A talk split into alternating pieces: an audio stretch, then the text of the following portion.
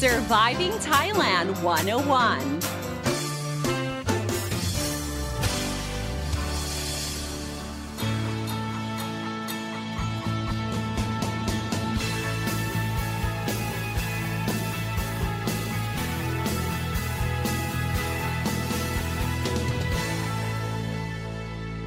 Hey guys, thank you for tuning in to Surviving Thailand 101. I'm your host, Fidon Sini, here to break down helpful tips and advice so travelers and expats can have a fantastic time here in Thailand and avoid common cultural faux pas. We're here in 2021, and it's as if we've been warped back in time back to 2020. Like waking up on January the 1st, 2021 to March 2020. I mean, the second wave of COVID 19 is hitting Thailand pretty hard. And when you look back at 2020, we were like living in an unusual, kind of a, like a different reality that we've never ever imagined that, you know, now it has become the new norm. I mean, you know, social distancing, mask wearing, washing your hands religiously, and using alcohol gel, checking our temperatures before entering shopping malls and public places, and, you know, just living life and carrying on work duties, continuing, I don't know, like for kids, online classes. You know, these norms seems to be staying permanently. So if we haven't gotten used to it, you know, there is no hiding or denying. So for this episode of Surviving Thailand 101, we will be breaking down some of the trends that are here to stay for 2021. So, first of all, let's talk about work. Uh, we've witnessed an unprecedented shift in the workplace thanks to the COVID 19 pandemic oh, for certain, working from home is here to stay. Um, if we trace back like what it seems like a hundred years ago, uh, the earliest working from home measures uh, that was enforced was when you know social distancing measures and lockdown measures was enforced in many parts of the world. And in 2021, working from home seems to, you know, have taken place permanently. Take note from Silicon Valley tech companies such as Google, Facebook, uh, Microsoft, Twitter, and Netflix that are continuing this trend. Uh, in fact, okay, in the latter half of 2020, more firms are actually allowing their staff to work from home, okay? And this is like a win win situation because it enables the firms to reduce costs, um, streamline personnel, and cut off unnecessary expenses such as electricity and rent. Now, just recently, I remember in December, I made a call to my insurance company and pressed a button in order to speak to the staff about, you know, my, my premium payments. Now, usually the quality of the call is pretty, you know, spot on, meaning that, you know, I could hear the speaker on, on the other end really, really well well. But this time she, you know, was kind of like fuzzy. The quality of the call wasn't that great. So I had to like kindly ask her to, you know, repeat what she was saying because she sounded like really distant and you know it almost sounded like really echoey. So um, she apologized for the inconvenience saying that you know she was actually working from home. So i was like wow. So even like you know some insurance companies are like you know having their staff work from home. Now, several firms I know, okay, um, directly di- directly uh, related to my industry are also cutting off work days in the office and allowing their staff to work from home as well. And I think this is interesting because, you know, companies are actually seeing that workers are as productive if not even more productive when they're at home than coming in person to the office. Okay. Um, in fact, I was like watching this uh, scoop on BBC where, you know, time is usually wasted on the morning commute to work. So actually, working from home does increase productivity for a lot of people and it increases work life balance as they're able to spend more time with their family. Now, in a survey by Mercer, which is an HR and workplace benefits consulting firm, 94% of employers said that productivity was the same or higher than before the pandemic, even with their employees working remotely. So, you know, this is like a win win situation for both sides. And when I go on like search engines, um, you know, just to browse through interesting jobs, um, I see more companies that are offering working from home or flexible working hours or remote work as a perk to the position, which is something that, you know, I, I see that as a common theme or a trend that, you know, it's going to increase in time, especially if, you know, the pandemic gets worse. So as a result, I, I, think people working from home, you know, really need to prepare um, their workspace, you know, transform their space into a working place in order to accommodate this trend, you know, create an environment to increase productivity. So for me, um, I actually bought a nice wooden desk for 499 baht on um, uh, Shopee just about uh, three months ago. And I thought that was like a really great purchase because this wooden desk you can actually fold um, and, you know, tuck it away when you don't need it. And it, you know, it works really well. I didn't buy a chair to go with it because, you know, I just used like my dining room chair and just kind of like, you know, bring it over.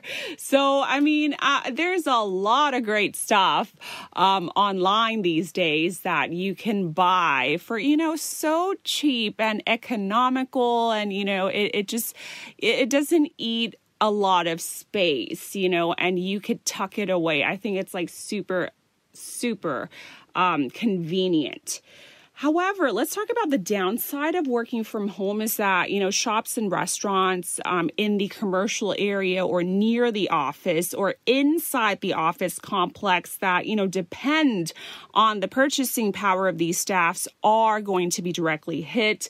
Um, not to mention more and more empty office spaces, which kind of reminds me of, you know, the state of what New York is in. Uh, I don't know about right now, but, you know, before I, I know that people were moving out of New York City and going to the suburbs or moving back home, you know, resulting in a lot of, you know, empty uh, places um, you know available and and it made like the price of rent go down a while you know um so and and this was also the case in San Francisco as well as people are moving out of Silicon Valley and some restaurants and shops aren't able to survive um, another thing related to work that is definitely here to stay, of course, is, you know, conferencing through Zoom.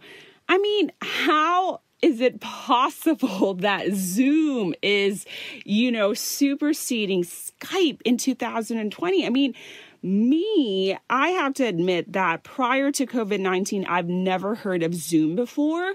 Um, you know, I've only heard of Skype. You know, call me like late to the party if you guys have heard of Zoom even before the pandemic, but I feel like Zoom is like the thing of 2020. Um, so yes, conferences and meetings conducted through Zoom is also definitely um, integrated part of the norm now. And you know, we could you know see this in the future as well, especially when we're working from home.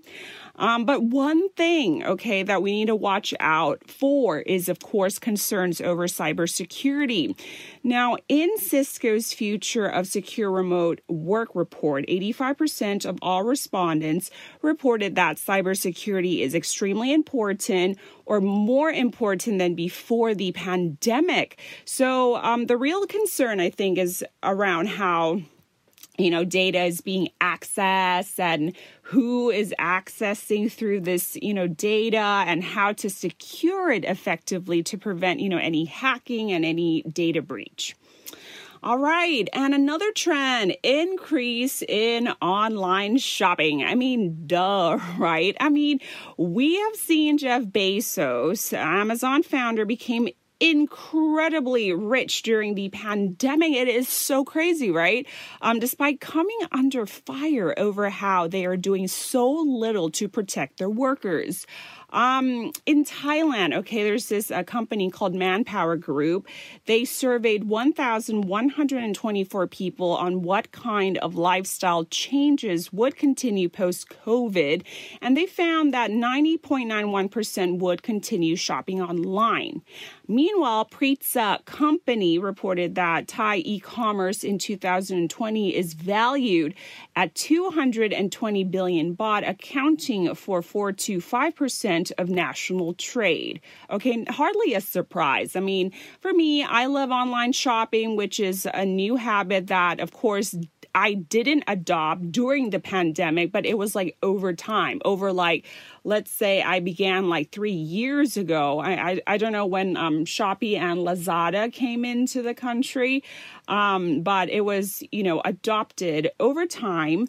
Um, but during the pandemic, I go on the app more religiously. Let's put it that way. Um, shopping online or shopping through application, you know, prices are cheaper than store bought. Um, and sometimes they offer really awesome vouchers and discount codes that you won't be able to find at the shopping mall or when you know physically go to the stores. Um, these apps, I have to admit, they make shopping fun and it's like a treasure hunt, you know, finding the best deals. And, you know, if you want to go window shopping, it's just through the swipe of your finger without really having to, you know, be there. And you just kind of, you know, like take a chance and you kind of um, browse through the reviews to, you know, make sure that, you know, what you're getting is, you know, reliable and whatnot, right? So, so um, increase in online shopping that is definitely staying. Now, on the topic of not having to go there in person, here's something that we can foresee staying, especially if the pandemic worsens virtual events. Okay, marking the first time in history, we have seen that the New Year countdowns around the world for 2021 are being held virtually. Okay, they're either broadcasting live uh, or streamed online instead. There were no fireworks, no crowds, no concerts. And um, you know what? Like, I, you know, I am crossing my fingers here that things will resume to normal um, in 2022 because I don't want to be like warped back in 2021, just like, you know, being warped back in 2020. So, this is something that I, you know, pray that we don't have to go through because, you know, events, when you're your events are there for a reason the excitement the environment the atmosphere of celebration it's something that that we need because we're like social creatures and whatnot but having virtual events i mean it it, it's a good substitute, I guess. But uh, let's just pray that we don't have this again um, next year. But, anyways, um, one major event that I thought was very successful, okay, that was, you know, touted, you know, very successful in the US was the uh, DC FanDome, okay, which was held in September 2020, which um, was originally supposed to be a convention for, you know, hardcore DC fans fans, just like um, the Comic Con, right? But last year it was held virtually and you know it was held very well i actually tuned in And, you know, a lot of people around the world tuned in as well uh, through multiple platforms. And, you know, they, they really enjoyed it um, a lot. You know, it was like, uh, let's say, like a, a breather for such a tough year without entertainment. And then, boom, DC FanDome came and people were able, and fans around the world were able to, you know, tune into live interviews and, you know, watch the panel discussion and, and see like um, the featurettes and, and um, interviews of their, you know, favorite DC characters and, you know, be updated on, on what's going to happen, the future of DC. So I thought that was like really, really awesome. Now, let's look at travel trends that are here to stay since we do not know when in the world we will be traveling abroad again. I mean, we are, you know, seeing airlines filing for bankruptcy and, you know, just selling their shares and planes just parked in kaput mode. Um, interestingly, okay, travel trends wise, camping and staycations are expected to stay in 2021. Now, a Skyscanner actually revealed that camping trips will continue to be popular during the COVID pandemic as they're seeing a rise in camping during the last six months of 2020. Meanwhile, Booking.com revealed that staycations will continue to stay strong this year as people uh, are opting to travel to shorter distances and opting for more shorter stays. Um, traveling during weekdays is also here to stay as well. Um, usually people pick weekends or long holidays to take family trips. However, trips taken over weekdays will be more popular um, to just to avoid large crowds, and and this is you know expected co- to continue as well. Um, the perks of traveling during the weekday, besides um, avoiding crowds, is of course to avoid the hectic traffic jams, crowded restaurants, and you know to of course save more money during the low season. So more domestic traveling is expected in Thailand, um, and we've seen like a boost in domestic travel thanks to the government's Rao Tiu scheme to you know encourage domestic spending. Now let's talk about entertainment. As if the traditional media isn't, you know, suffering enough, the lockdowns and social distancing measures have really put restriction to, you know, us being able to access uh, conventional forms of entertainment, such as, you know, going to the theaters. So, beginning of the lockdown in Thailand, I remember cinemas have to shut services for almost two months. So it's no surprise that, you know, people are shifting towards, if not so more, okay towards um, online content, especially entertainment, uh, movies, series, and music, and music and online streaming service that offer these content and you know paid subscription content enjoy um, increased in subscriptions. So so that's like a perk for them. Um, and talking about free content, I mean, did we not see the rise of TikTok? You know, becoming more and more prominent and integral part of our lives. Millennials and Generation Z are becoming TikTok stars stars and you know they're earning so much money from that platform. Um, another prime example is you know look at disney plus. I mean it's been i don't know exactly a year i think since disney plus launched and they have already outperformed expectations. You know they announced that they surpassed 73 million subscribers blowing past expectations as they were you know trying to reach 60 to 90 million subscribers by 2024. So, I mean, this is like so incredible here. And we're seeing like so many changes and people, you know, moving away from, you know, traditional forms of media and onto, you know, streaming service. All right, guys, that is all the time we have for this episode of Surviving Thailand 101. I hope you guys enjoyed it so far. And until we meet again, please do stay safe and wash those hands. I'm Done Sneaker ติยาพิมลพรสวัสดีค่ะ